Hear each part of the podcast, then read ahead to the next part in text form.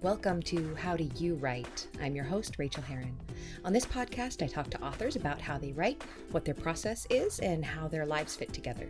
I'll keep each episode short so you can get back to writing. Well, hello, writers. Welcome to episode number 301 of How Do You Write? I'm Rachel Herron. So thrilled that you're here with me today as I am talking to Isabel Cañas. And I got to tell you, this was such a fun interview and so lively and sweet and fun and funny. And I adored talking to her about the magic of keeping a reading journal, which is just, yeah, it's part of our jobs. Uh, and I should have been doing it before now. So that is very cool. That is coming up. Around here, what has been happening is annoying. And uh, I've just been in and out of migraine for a part of a week now. I think I have narrowed it down, hopefully, to um, oat milk that I had recently fallen in love with. It is the greatest. It tastes like milk. Uh, I react badly to milk. Apparently, I react badly to oat milk because of its phytoestrogenic compounds. I have a strange and complicated disease uh, called hereditary angioedema type 3, which does not play well with that. So um, it had not crossed my mind that oat milk could be a bad thing. I am bummed, but I'm also hoping that's what it is because that might allow me to feel more comfortable in my body again and get out of this uh, migraine, which I'm only a few hours out of right now. So basically, this is uh, not going to be a big intro because I just don't have the brain cells for it. And I am going to say one thing clearly for myself and for you that there are just times we can't do our best work.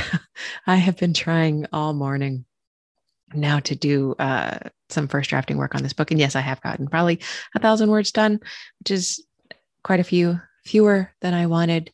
And yesterday, I didn't, I think I maybe got 20 words done. I stubbornly stayed at the desk for a while. And, and then Rachel says, Write was going to start. And I did this very sensible thing. I knew the migraine was coming, it was official by then. And I reached out to Ed, my assistant, and said, Are you available to run Rachel Says Write? And if he had said no, if he had not been able to, I could have done what I've done in the past for migraines, which is I just open the room put a note up on the screen and welcome everybody. And people write for those two hours. They, you don't you don't need me there to write.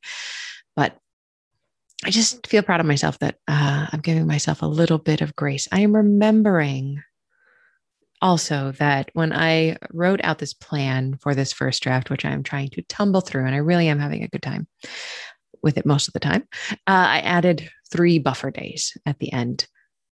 Those are my migraine days. And so I get to use, yesterday I just used one. There we go. Don't need that extra day because I've got it built in.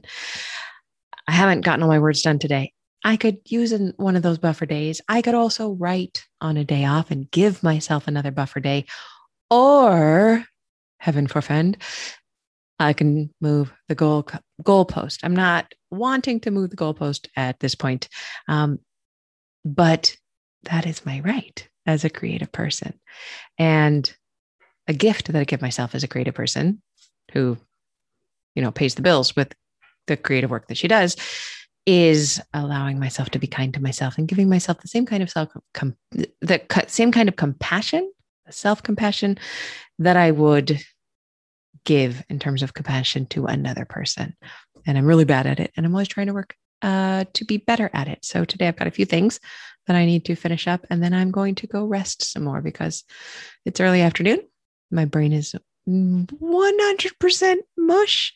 And um, what it is good for is thanking new patrons because I have not thanked any new patrons in a while. So I have a nice little list here. Thank you so much, y'all, for becoming a patron. It means the world to me. It, it I can't even tell you how helpful it is in my life. It is truly helpful. I just got paid today as I record this, and that money hitting the bank makes such a difference in my life. So thank you to new patrons, Julie Louison. I'm sure I said that wrong, but it's beautiful. Uh, let's see. Sharon Rayfield. Hello. Thank you. Sandy Shelton. Thank you. C. Thank you. Casey. Thank you. Uh, let's see. Uh, RL. Oh, no. RL had already upped her pledge to the mini coaching level, but hello, RL. Uh, Ellie uh, moved her pledge up to $5 a month, which means that I get to be her mini coach. And I um, talked to her question last week. Ellie, send me some more. Anybody who is on that mini coaching level, please send me some more questions. I would love that. Uh, Josie Smith. Hello, Josie. I'm so proud of all the work you've been doing and have done. Uh, Catherine Downey, welcome. Welcome. Jesse C, welcome. Angel Ackerman, welcome. Jamie Miles and Lamar Dixon, welcome, welcome. And thank you all so very much. That's it. That's my brain it's going to stop working now. Soon as I read you Isabel's bio, here is who we are going to be talking to right now. Isabel Cañas is a Mexican American speculative fiction writer. Having after having lived in Mexico, Scotland, Egypt, and Turkey, among other places, she has settled for now in New York City, where she works on her PhD dissertation in medieval Islamic literature and writes fiction inspired by her research and her heritage. The Hacienda, her debut novel, is billed as um, as Mexican Gothic meets Rebecca, set in Mexico after its War of Independence, featuring a haunted house behaving very, very badly, a hot priest, and witches where you least expect them. Please, y'all, enjoy this interview with Isabel and then come tell me how your writing's going because you know I love to hear it. All right, take care, everybody. This episode is brought to you by my book, Fast Draft Your Memoir Write your life story in 45 hours, which is, by the way, totally doable, and I tell you how. It's the same class I teach in the continuing studies program at Stanford each year, and I'll let you in on a secret. Even if you have no interest in writing a memoir yet, the book has everything I've ever learned about the process of writing and of revision and of story structure and of just doing this thing that's so hard and yet all we want to do. Pick it up today. I am so excited to welcome you to the show. Hello, Isabel. Will you please uh, tell us your name and your pronouns? Hi, guys. My name is Isabel Cañas, and my pronouns are she, her. Thank you so much. I have been so looking forward to talking to you. You reached out as a listener, which always really flatters me. Um, but also, I don't even know if you know this sideways. Like, I've been approached by two of your publicists. And in fact, I got very confused earlier this week because one of them um, I think she's like the, the the the the more senior one did not know we were already talking and she was trying to book you for next month. And I'm like, this just doesn't sound right. This doesn't sound right. I thought I had Isabel on. So my team uh, is so on it. I'm your so team blessed. is doing it. I love them. They're doing amazing work. As a debut, I know none of what's happening to me right now is normal. And I I love it. Oh, we are going to I feel so well taken care of. We're going to yeah. talk about this. And uh, can you please tell us what just happened earlier today for you? My author copies just came in. If you can, if you're watching on YouTube, you can see them right behind me. Um, author copies, for those who don't know, um, you authors get a set number of finished hardcovers before the book comes out. So two big boxes arrived at my uh, apartment, and I had to bring them upstairs up my walk up all by myself. I had 20 copies and they are remarkably heavy, but they're beautiful. And I'm And the cover is absolutely gorgeous. For people listening, um, there is a woman in a red dress in the field in front of this dark hacienda, which is basically a character in the book. And it is so brilliant. Did they hire out that art just for this book? It looks um, entirely unique. The so the photograph I've actually spoken with um, the young woman who took the photograph of the woman in the red dress. So it was a combo of like stock imagery, a woman in a red dress, and then the uh, designer who works for Berkley's Vi-An Nguyen, and she does a lot of Berkley's covers, and she's incredible. Like I could not be happier with it is absolutely perfect. It's it's not only gorgeous but if i were walking through the, through the store i already know i'm looking at a gothic. I know that i am. Just it's the just sky by, yeah. i think yeah. If, if, if, yeah if you, for those who aren't watching the sky um is very ominous on the cover. It's got like you know burnt umber and orange undertones like there's a storm approaching and it's just like it just drips atmosphere, doesn't it? It does. But and I have we have we just jumped right into recording because I wanted to tell yeah. you this all in person. But um your story drips atmosphere. Your writing is beautiful. I loved Thank the you. book. It is um dark and spooky and everything I love, but it's it's never heavy handed, but it is absolutely essential. And the first time that you meet the house, you're like, oh my God. The first time you meet the hot priest, oh my God. Like, I'm blushing, guys. you, had me, you had me at hot priest anyway. So, yes.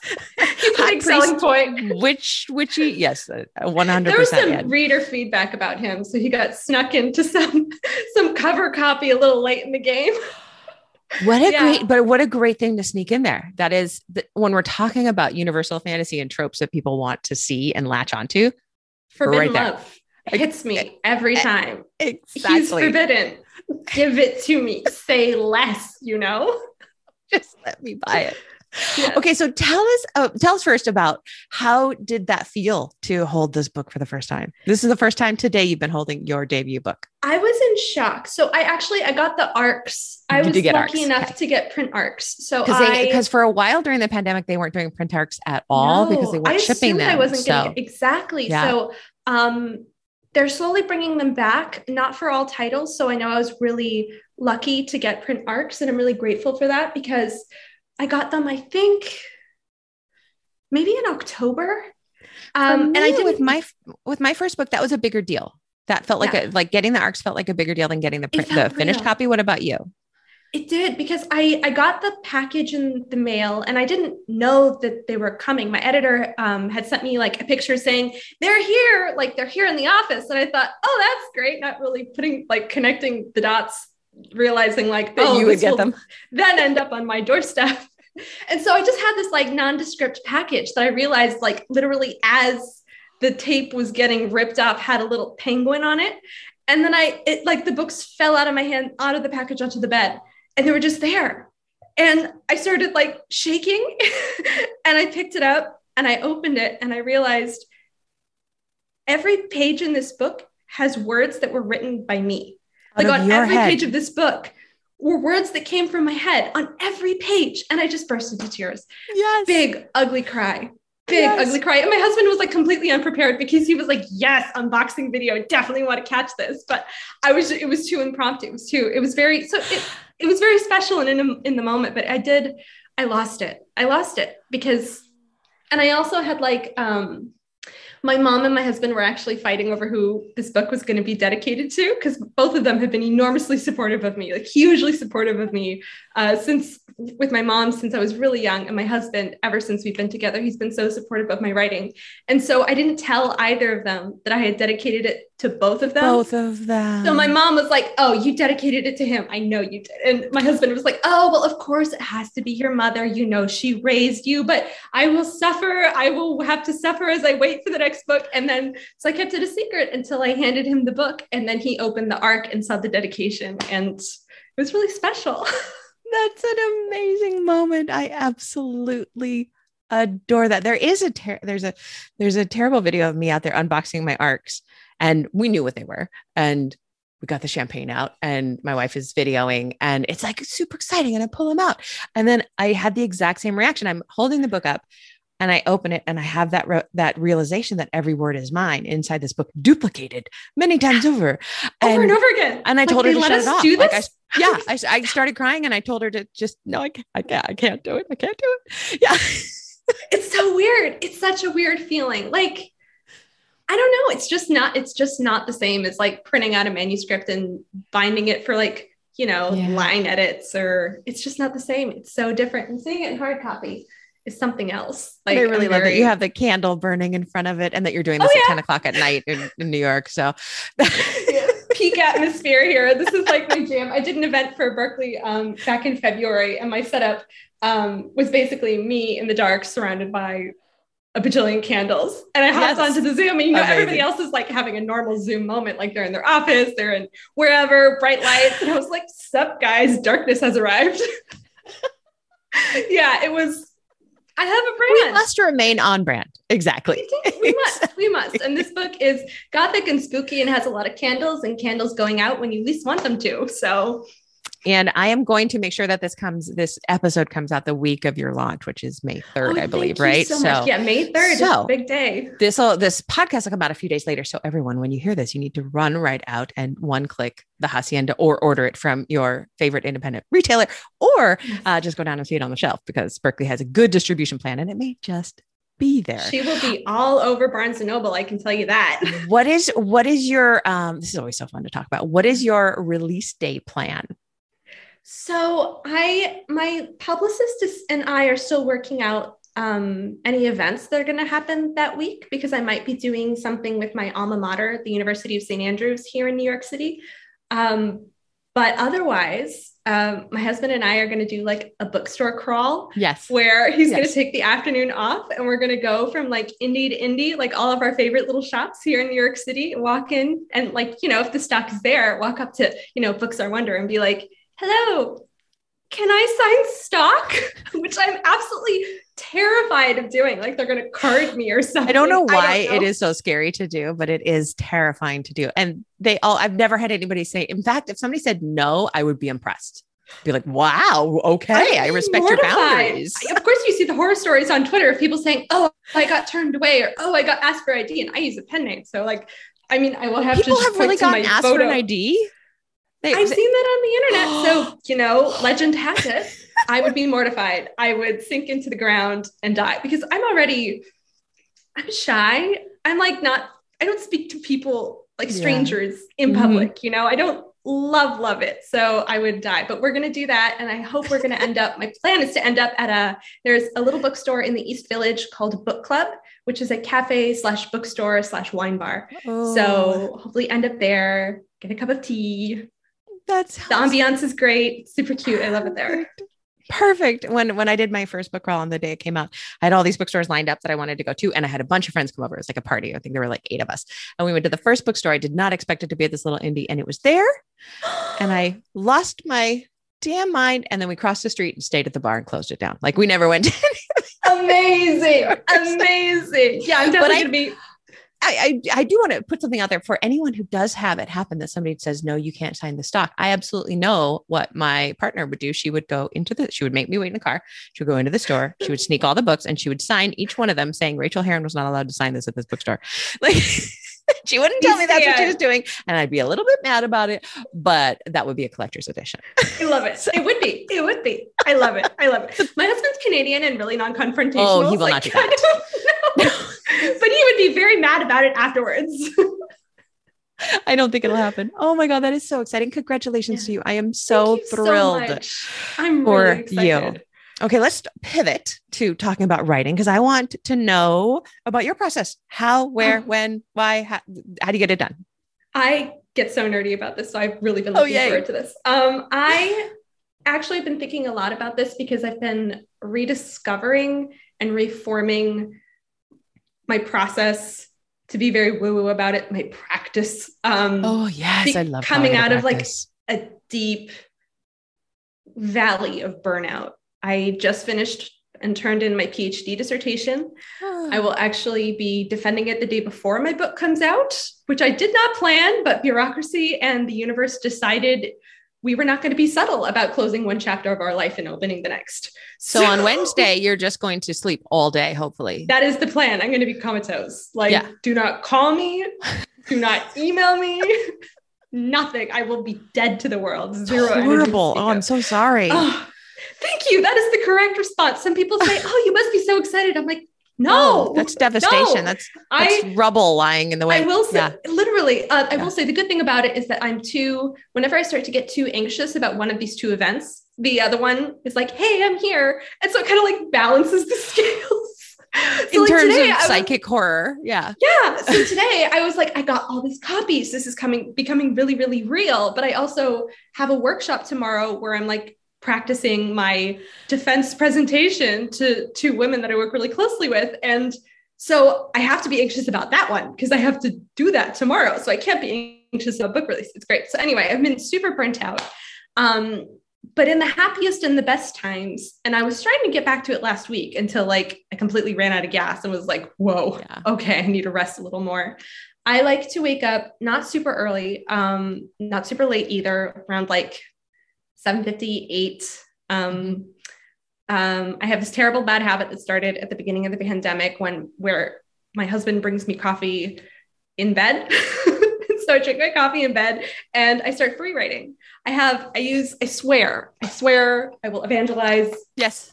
this little piece of junk The forever. Um, Alpha I Smart swear Neo by- too. yeah, the Alpha Smart Neo. Um, I got this in 2018 and it is worth its weight in gold for me. Mhm. Like I spent 40 bucks, maybe less on it, um, buying it on eBay. But with this, I just, like me disappears and I just become the writing. Mm. I don't look at the Can you explain sometimes. for people who don't know what the Neo is, what it is and where they can get it? So there's a trick to it. Yeah. So the Alpha Smart Smart Neo is like this little piece of junk. It looks like a keyboard with a tiny little narrow, old school, like late 90s, early aughts screen attached to it. And it has memory inside it. So when you type on the keyboard, which is a full size keyboard, which I really need, um, it saves all everything that you've written. And then you attach this like cord and to it and then the other end of the cord goes into your computer and then you can export the material onto your computer and it's just plain text no formatting no markdown nothing it's just words and so the beauty of this is that you can't it's difficult to go back and edit so you must move forward um, and i think there is this brand new device called i think the FreeWrite Mm-hmm. Um, oh, you have one. My husband got me one, but I never use it because I love the Alpha Smart so much that more. That is so good to know because the FreeWrite is like 500 bucks or something, 400 bucks so maybe. expensive. My husband backed it on, we backed it on Kickstarter yeah. years yeah. ago. It was my birthday present. we were like, you know, oh, it was such an expense. It was so expensive, even uh, in the discounted Kickstarter days. And I just don't use it as often. That's so good for me travel. to hear. Yeah, I use it when I travel, like when I'm literally on a plane and no other time. and of course, that isn't very often these days or has it been so i the, use, other, the I, other thing that's so yeah. great about it is that neither of those devices are connected to the internet at all they're yes. not your phone yes. they're not a kindle they're not they're they're nothing but a writing tool and where can you get the neo so the Neo, you, I think eBay is the best place. I think it's There's the only place now. they're hella. Oh, really? Yeah, I think. Yeah, um, I saw one for like seventy dollars, and I was like, "Oh, that's yeah, no, no, no." there is a limited supply, so I actually have backups because I started recommending it to people, and I was like, "Oh my god, you know, they've stopped using this. I can't I can't tell everyone getting, I thought about getting myself a backup too, but they always seem to be out there being refurbished and turned around. So yeah. And they're magic little machines because I, I just I stop being me. There's like no barrier between me and what I'm writing. And so I, I love it. The key the keyboard has just the right amount of springiness. It's just the right size. It's light, so when I have it in my lap, it's not like this big clunky thing. And I just but it's but it's clicky too. It's got a really good oh, click oh, to all the keys. It's got such a good click to it. I love it. I love it. I love it. I love it. I love it. Like if this house is burning down, I will grab my passport in this. You know, it's it probably amazing. wouldn't survive. It would probably melt immediately. Like I love her. She's the best. Yeah. Oh, so she probably should probably make it through the fire. Honestly, those things yeah. they they've literally been dropped out of airplanes and survive. They, are you serious? So yeah. they, they run on four AA batteries and that's it. I have to replace the batteries and I use this sucker daily and I have only had to replace the batteries like once every four to six months. So it's pretty reliable. Yeah. Pretty yeah. the only downside is that it's difficult to like stuff in your backpack unless you have a good case for it, which I don't, because then like the keys get mashed in the backpack and yeah. weird error signs come up. Yeah. So it's an incredibly stupid, like dumb piece of equipment, not smart te- technology at all, but I love it. I love it. Yeah. Oh, so I so good. So of course that's yeah. for the first draft though. What do you do with your second draft and and I cry. Yeah. yes, good answer. I suffer. But we can talk about that later. Um, I put everything into Scrivener. I've been using Scrivener since 2013. I, like many other novelists, swear by this uh, thing. I probably use about 10% of its yeah, wild and wacky jungle of features, but it works because I think what's remarkable about it is that I can like look at everything from above, like with a bird's eye view. You can shift chapters around if need be, which some I really have to do with the book I'm working on now. And I can keep like bajillions of little files within files within files of notes. Because when I'm starting to draft a book, I I just keep like oodles and oodles of extremely extremely disorganized notes that I then have to like yeah search and find the thing like when did I write that down? I know it was sometime last month. It will be somewhere in this note dump. Let me search for it and it will be there because I just deposit everything into a big Scrivener file. So, where are you in terms of drafting the next book? Are you mm-hmm. are you in revision for that now? I'm in revision for it now. I'm in I'm in pre pre revision denial. I drafted it. Yeah, it's it's book That's two on thing. contract. You know, I was you know when I signed my two book contract, I was I knew that book two uh, from my friends who were like ahead of me in the publishing process that book two was going to be a beast book two was going to be difficult and that didn't I, I like recognize that intellectually and it did not sink in until I had to actually do it. Now, granted, I wrote the first draft in the middle of drafting my dissertation, my PhD oh. dissertation. So it wasn't like the best timing, um, but it's been really different. It's been really difficult. I think, especially because the Hacienda was like the perfect child, like the lightning bolt of like the Greek genius literally mm-hmm. seized my hands and was typing for me. Um, it felt like for parts of this book. Like I, I am a superstitious person, but I'm never superstitious about my process. Like I'm very like aware of like what time of day I write well, how many words can I write in 40 minutes. I do sprints. I keep spreadsheets. Like I know things. Like I'm very meticulous type A about this sort of thing, which is why I'm so excited to talk about process. I'm like, yes, this is literally my favorite thing to talk about. Um, but uh, book two has been a very defiant child. I think the story just it has like three main elements, like the Hacienda. Um, it's set in 19th century Mexico, um, which in this case is South Texas, which is where my family's from. Um, it has a, a, a, thread that's paranormal, horror-y, and it has a romance. And so I'm trying to braid those three things together: the history, the spookies, and the romance. And those blended effortlessly when I was writing the Hacienda. And this one, it's just so naughty. So I have a full draft. I finished it um, near the end of NaNoWriMo, early December, and I put it away. I could not look at it. I sent it to my editor and she had notes back to me at like early January. And I looked at like email in my inbox and I wanted to throw up because I you was like, I am a, not You sent ready. a really early draft to her. I did. That's I very brave. Do. It was, but I was like, I can't have this in my life anymore because I have to draft the last two chapters of my dissertation. Like, yeah get behind me satan like i need this out of my system so i my editor so my drafts like my drafts are my first drafts are usually quite clean because i do this um incredibly type a plotting and oh, zero drafting okay. situation. Oh yes.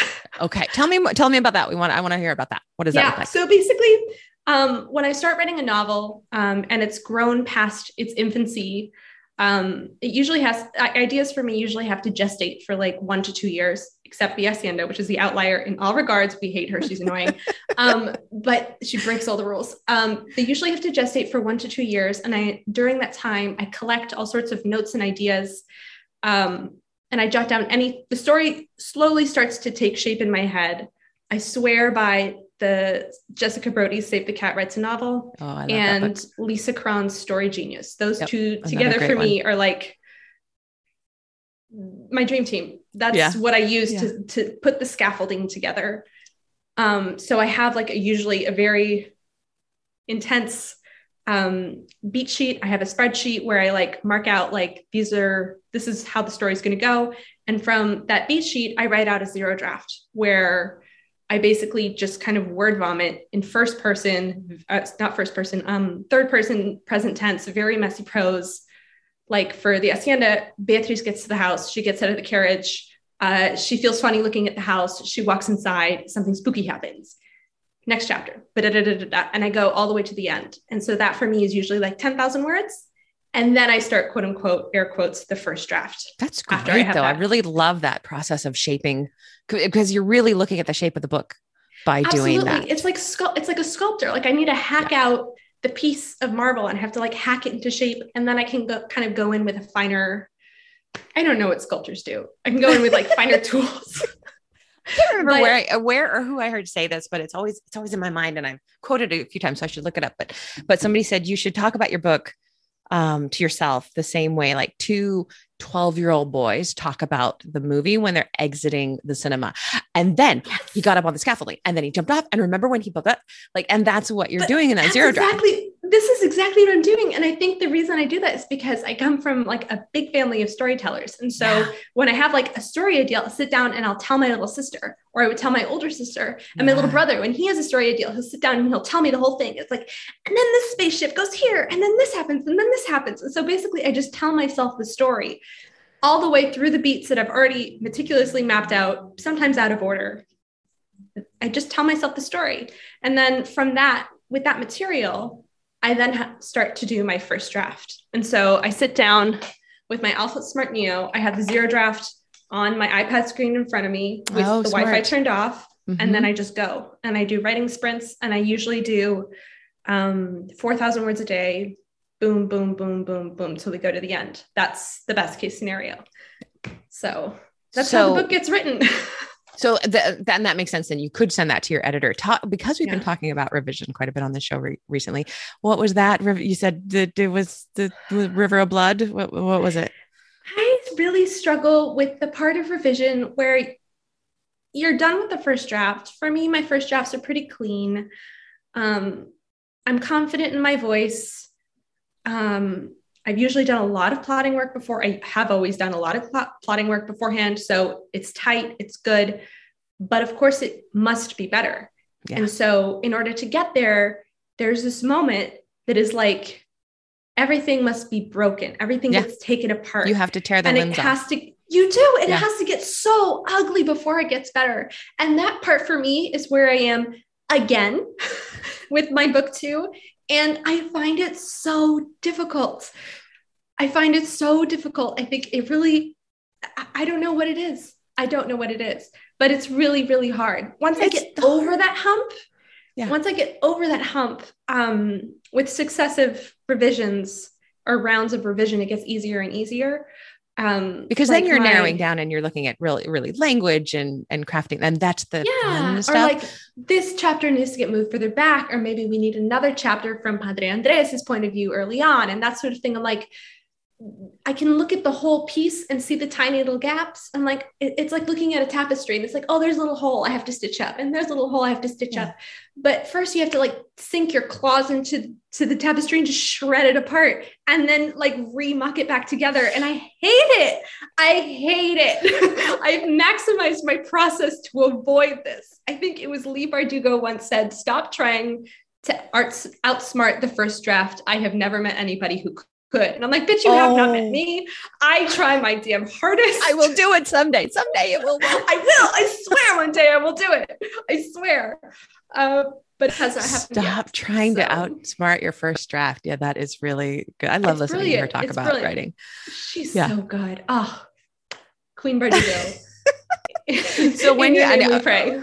when you are in the spreadsheet um area are you uh, yeah. let's let's go like let's go like tim ferriss nitty gritty are we are we excel spreadsheet or are we google sheet where what are you doing um usually google sheets uh my husband works at google so i'm like contractually obligated to like no, it's backed up to the cloud, and I've lost yeah, too many yeah. uh, a device to, to trust anything else. So usually Google Sheets. Um, for the Hacienda, I had a Google Sheet, and then I copy pasted it and stuck it in Scrivener so I could have it right there.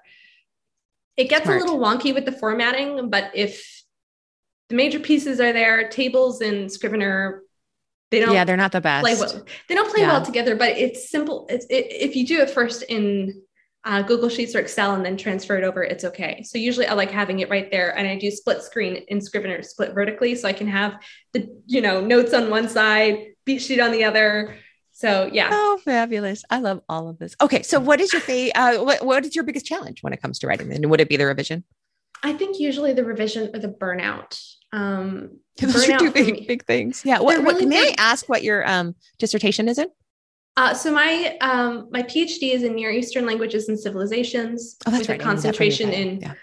Ottoman and Turkish studies. So my PhD dissertation is on a 14th century Old Anatolian Turkish epic. If any of these words mean anything to you or your listeners, chapeau, because it's extremely niche.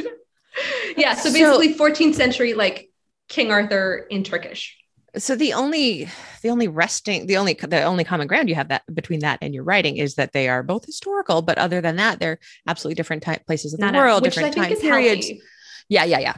Exactly. Like it kept a good, you know, differentiation between church and state. So once I shifted, I would usually like draft either my dissertation or my uh, books in like blocks. Um, my university is on the quarter system, so I kind of operate on the quarter system. So like summer quarter, I always knew was for writing. So I mm. tra- taught myself to write as fast as I possibly could yeah. while keeping my drafts clean um, so I could get my writing done in the summer. Because then in the fall, like start to teach, start to take classes, work's got to get done. So they're really different. So that's good. Um, I really, I hope one day to turn uh, some of my research into novels, but uh, in the immediate future, um, the whole historical Mexican capital G Gothic shtick is the pony I'm writing, and I could it's, not be happier. It's so good. It's one of my favorite ponies. All right. So, what is your biggest joy when it comes to writing? I love the part where you forget that you're you because I think when I was younger and in my early 20s, um, I had enormous amounts of anxiety about where my life was going to end up and the paths I could take.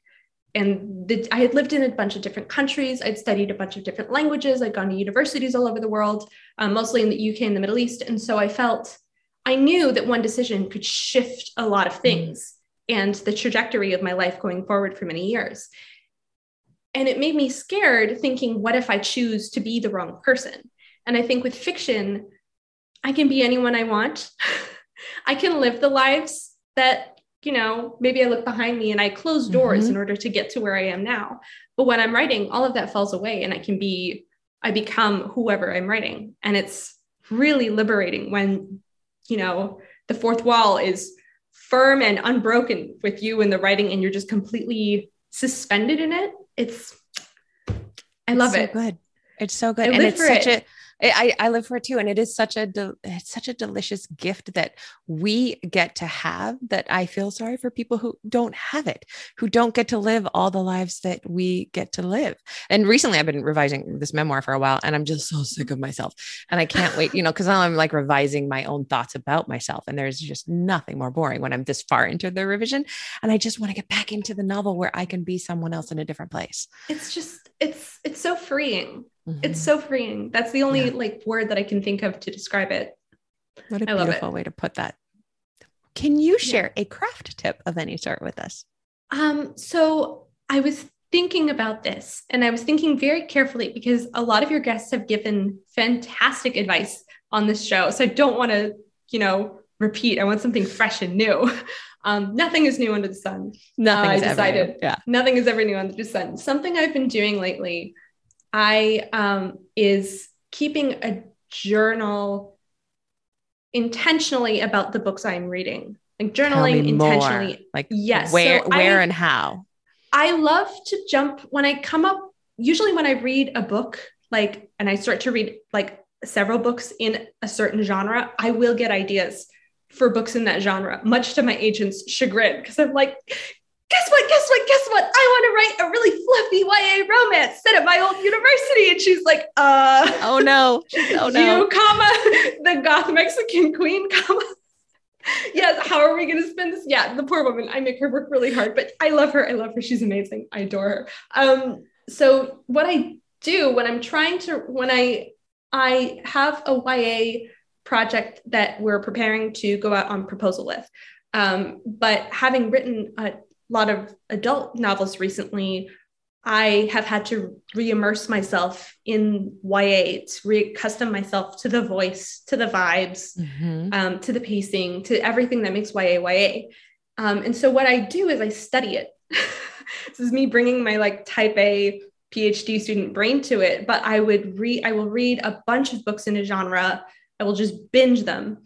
And then every morning, I won't write about them as I'm reading them. I'll wait until I'm done with the book, put it away, and go to sleep. And the next morning, when I'm free writing in the morning on my Alpha Smart, all the thoughts about, like, oh, well, this could have been tighter. And oh, how did she do that? And all of these things, I just kind of brain dump about it. And my hope in doing that is that the lessons that I'm taking away or the critiques that I have will, because I'm art- I'm articulating them, will stick in my my noggin as I start yeah. to write my own project. So keeping a, a reading journal is something that I never thought about doing when I was a younger writer, but jumping between genres and age categories, I think it's been really helpful.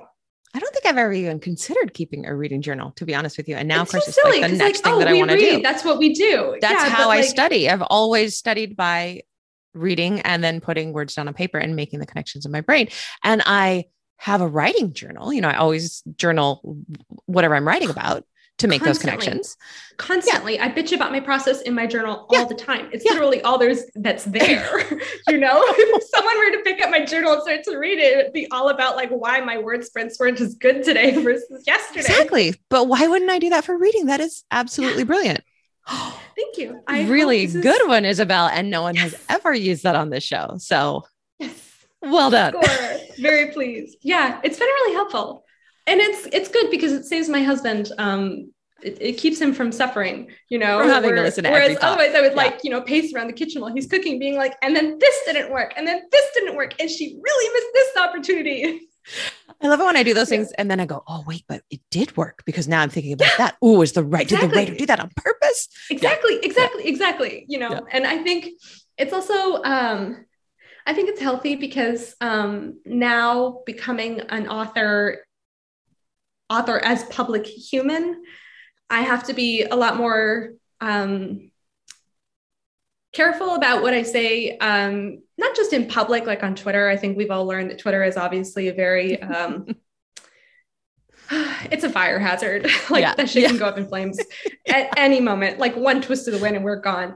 Um, but also in spaces that feel more private, like discords or slacks, like you really have to be more of a professional instead of being just one other kid in the community of writers where you're trying to, you know, get your foot in the door. Suddenly, foot's in the door, body's in the door. Now I'm looking back out the door as a professional. So I think um, bitching about my reading in my journal is a lot healthier, probably So- better for the long run. Absolutely. Yeah. I have a policy that I only rate books five stars. And if I absolutely. if they if they are less than four stars, normally I don't finish. If they're less than five stars, normally I don't finish them. But every once in a while, I'll finish like what I consider to be a four star, and I just put read on Goodreads. Yep. It, no stars whatsoever. No, I that is professional courtesy because it's a very small Yeah. font.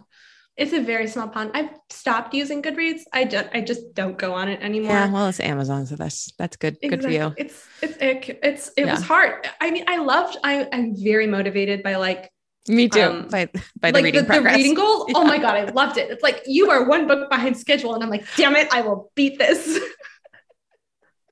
and so, like, my reading goal is 52 books a year. Um, I try lately. I've been trying to read more than that. Um, I'd say the vast bulk of that has been romance lately because my brain cannot take anything else. And there's some um, really great romance out there right now Oh too. my god! Yeah. Yes, so good. Embarrassment of riches. I'm extremely happy. Fabulous. I love that tip. What thing, if you don't mind me asking, in your life affects your writing in a surprising way? It pains me to say this, but my PhD dissertation, I thought, you know, this is academic writing. People say to me, oh, well, these two things must have so much in common because they're both writing. And I'm like, no, They're so "No, they are- different. They're, profoundly different. I was Um, just looking at some academic writing for reasons that we don't even need to go into right now. Yesterday, I was like, how do they write? it makes like your eyes that? cross. It Yeah. hurts. It hurts. It hurts. It's like, But every learning- sentence, it does hurt, but every sentence has like four levels of meaning and like things that I need to unpack. And that's what it's doing. But, but ow. it Ow. hurts. It hurts. And so writing and revising my PhD dissertation has taught me to sit with discomfort in a Mm. way that I don't think anything else in my professional life has because I write fast. I'm very much a rip off the band-aid kind of person. Mhm. Like, ooh, drafting hurts, I'm gonna do it as fast as I can. Yep, ooh, revising hurts, I'm gonna do it as fast as I can. And that just doesn't work with academic writing. You can't do that. There's some ideas that just take longer to gestate. And it's only in revision, it's only after the fourth revision or the fourth, re- fourth restructuring or the fifth restructuring of your second dissertation chapter, ask me how I know, that the ideas really start to gel together. Yeah. So that terrible, like sundering, like the great break that I hate in, in- in revising novels, I had to do that five times with one of, one of my dissertation chapters, five times. And so I think it's really taught me, um, I'm optimistic that when I probably next week when I really dig my sink my teeth into uh, book two, um, which is funny because it does have vampires. um. I, I'm not sure I'm allowed to say, but there we go, a little sneak peek. Um, I think those lessons will really.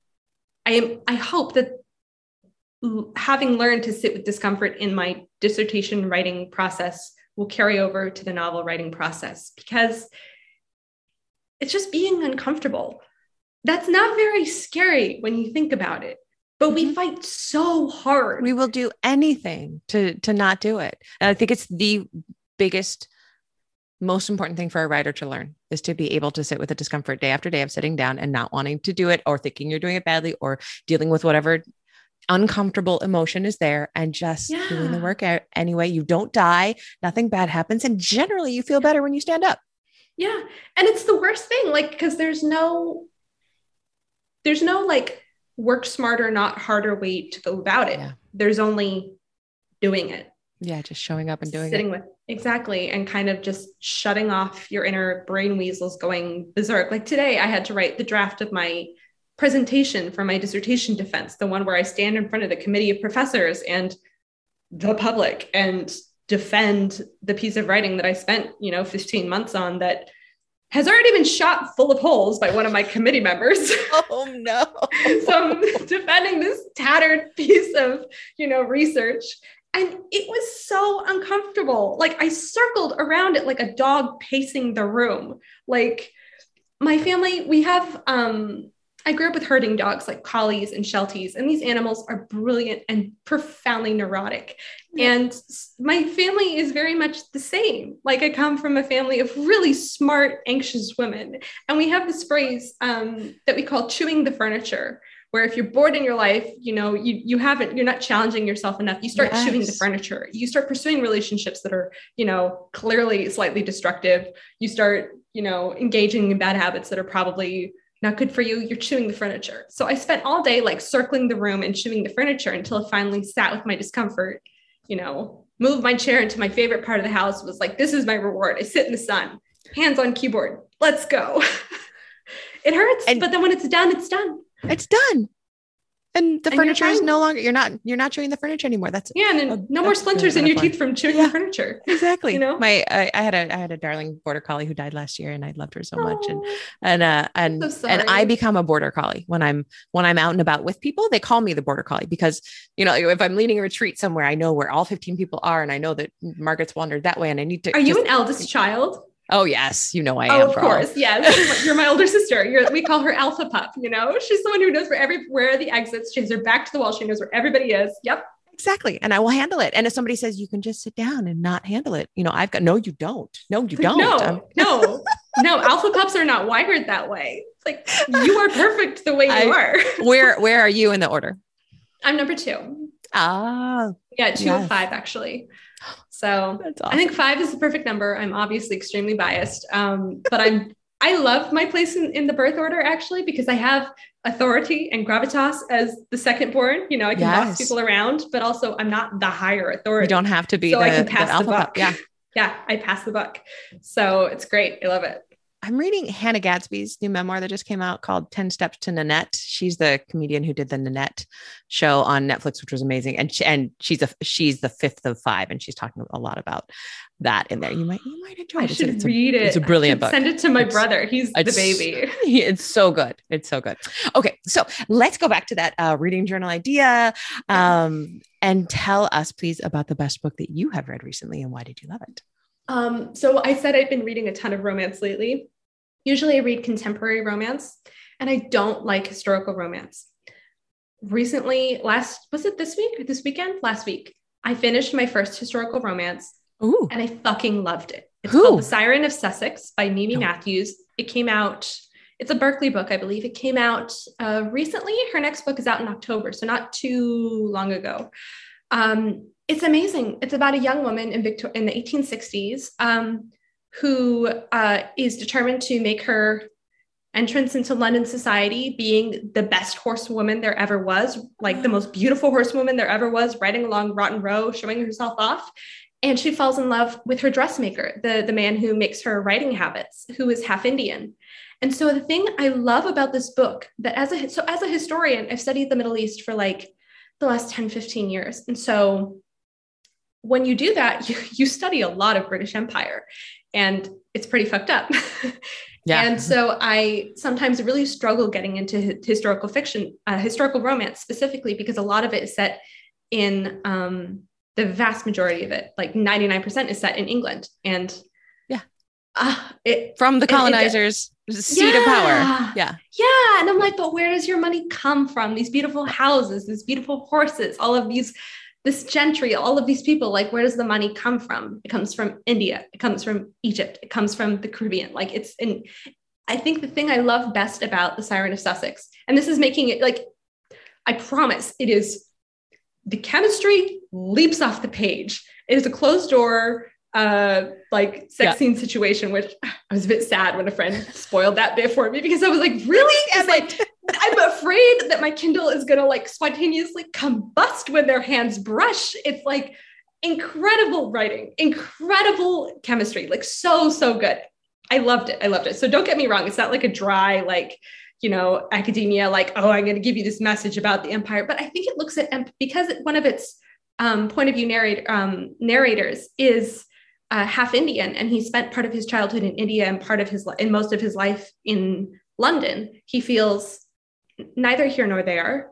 Like he doesn't belong in India. He doesn't truly belong in London. And I think he, through that point of view, Matthews presents a look at empire that is really unflinching and is mm-hmm. critical, but it's also very personalized. And it very, matters very much to the main character or the narrator. So it's brilliant. It's so good. And That sounds wonderful. it's so good. And as someone who's Mexican American who feels neither here nor there sometimes, I was like, oh, this is a dagger to the heart.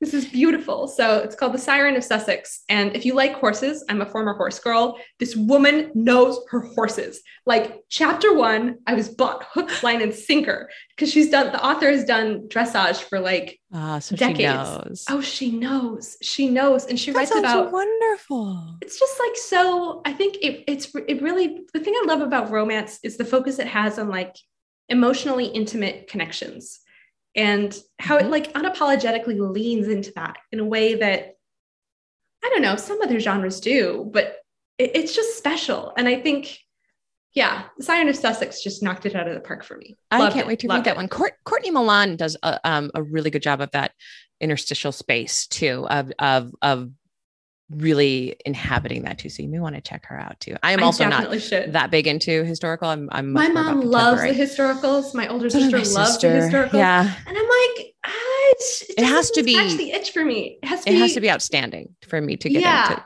into that. to, there's something about like and people like bless. Like I love. Um, I'm friendly with a lot of other uh, Berkley uh, romance authors and Berkley authors um, who are debuting um, this year and next year. We call ourselves the Berkleys. Oh, cute. it's lovely. I love them. But a lot of them have like showered me with like I've gotten into romance just like in the last six months. And so they've showered me with excellent recommendations. But it is really interesting to see like what sticks and what kind of bounces off. And like it's such a Mhm. large genre. You kind of have to burrow and find what really when something hits, like I'm ready to read Mimi Matthews, like entire back catalog. Like one of these, like after my like the Wednesday after my book release, that's what I'm gonna do. I'm just gonna go into a That is what you should do. You should go in, Yes. just stay in bed and read all day, and have your husband bring you coffee after coffee, tea after tea. Dr. Herron said, you know, bring me my tea. I'm here reading Mimi Matthews and will not be disturbed. Doesn't that sound like the best day ever? it does. It Ugh. does. I'm already Oh looking forward to it. Okay, so now we get to the place where we turn to you. Please tell us about La Hacienda. So um, the Hacienda is Now, is it uh, going to, I'm sorry to interrupt myself, but and, and Yeah. you, but is it also going to be in Spanish? It is, but Oh, it's not perfect. announced yet. So hopefully by the time We never heard this. we never heard this. There are some foreign translation things on the horizon that will hopefully get announced soon. There, um, I'm very, very excited about it. When, when I put you into Amazon earlier, um, I typed your name and then it autofilled the Hacienda, um, which means that other people have been searching for it, which is always a good sign because usually on a debut, nothing will come up. But also, what filled in was La Hacienda. So I was like, oh, oh, somebody's looking for that too. Okay. Yes, yes. Um, which is great. So we'll we'll see. We'll see what happens. Um, but uh, so the Hacienda is the story of a young woman named Beatriz. Um, and the book is set in 1823, uh, right after Mexico's War of Independence from Spain. Um, in the years right before the book opens, or in the months right before the book opens, there's been a, a regime shift, a regime change from um, a Mexican empire, which was originally established right after the War of Independence, to a republic. So there's been a big changeover. Beatriz's family has lost everything. Her father has been murdered and she has nothing. Um, she is at um, the mercy of relatives who really don't like her because her father was mestizo or mixed race. And so uh, she has nowhere to turn until she meets a handsome young widower named Rodolfo who proposes. And she ignores whispers of uh, Rodolfo's, uh, the sudden death of Rodolfo's first wife and any rumors that surround that. And she is whisked away to his um, estate in the countryside, Hacienda, San Isidro, and he returns to his political work in the city. So she's left there alone with uh, her sister in law and servants. And she quickly discovers that this house is not a welcoming place, it is not a restful place, and it really doesn't like her. but no one seems to believe her when she insists that something is not right in this house or with this house. So, because no one on the hacienda will help her, she goes into town to seek the help of priests because all she thinks is like, okay, this house needs a tidy little exorcism. That'll clean it up, and then we can go back to picking paint colors for the living room because genuinely, this all place needs gray and dim and dark. Yeah, exactly. I like when I pitch it like tongue in cheek. I call it haunted home improvement. with a side of hot priest. That's hilarious and yeah. amazing and perfect. Yeah. So uh, the priests come to check out the hacienda. One of them is like, "You're crazy. I'm like, I'm a narc. I will t- tattle on you to your husband. This is absolutely not appropriate behavior." But one of the priests she suspects might help her. Um, this young man turns out to be Padre Andres Villalobos, um, who is a mestizo priest, priest who lives in town and he has a long history with the Hacienda, and he has some dark secrets that he's been keeping that might have to come to the fore if he is to help Beatriz, uh, for whom he feels a very forbidden budding affection, and uh, help the people who live on the Hacienda, many of whom are his relatives. So that's my very long-winded elevator. It was pitch. perfect. It was perfect. Absolutely, completely irresistible. And I know that people Thank are you. going to be gobbling this up. And by the time this show comes out, you will have already received your first fan emails. I'm sure. Wow, that's so exciting to, to think about. That's so weird. Your face was fun to watch for that. so much. This is all new to me. Like as a debut, yeah. there's so many things that I just that are brilliant surprises. Like I, I, just like holding the book in my hand, the arc in my hands for the first time. Did not know that would knock me off my feet. Receiving fan email for the first time. I get it's chills. Be amazing. I'm so excited. I'm so excited. Isabel, it has been a 100% delight to talk to you. I am so thrilled that we got to connect. Um, and we would have connected even if you hadn't reached out. So, like I said, your team is on it. They're so- on it. I am in such good hands. I love them. I'm so grateful. Well, I am thrilled yeah. for you. I will Thank stay in so touch. Much. You are my friend now, so we will we will I, I, want you to tell me everything as it goes. Absolutely. So. Thank you so much for having me on. I have listened to the show. It's been my ritual for the last few years because it's just the right length. And I find it like so soothing on those days when the writing isn't working. And you, especially Isabel. your um, recent episodes about revision. Like, you know, I'm facing, I'm looking down like it's so hard it's hard. It's hard. And I need to hear it. So please don't stop talking about it. I will not. Thank you for being part of the conversation. I really appreciate it. Thank you so much for having me. This has been a delight. Thanks so much for joining me on this episode of How Do You Write? You can reach me on Twitter, Rachel Herron, or at my website, rachelherron.com. You can also support me on Patreon and get essays on living your creative life for as little as a buck an essay at patreon.com slash Rachel, spelled R-A-C-H-A-E-L. And do sign up for my free weekly newsletter of encouragement to writers at rachelherron.com slash write. Now go to your desk and create your own process. Get to writing, my friends.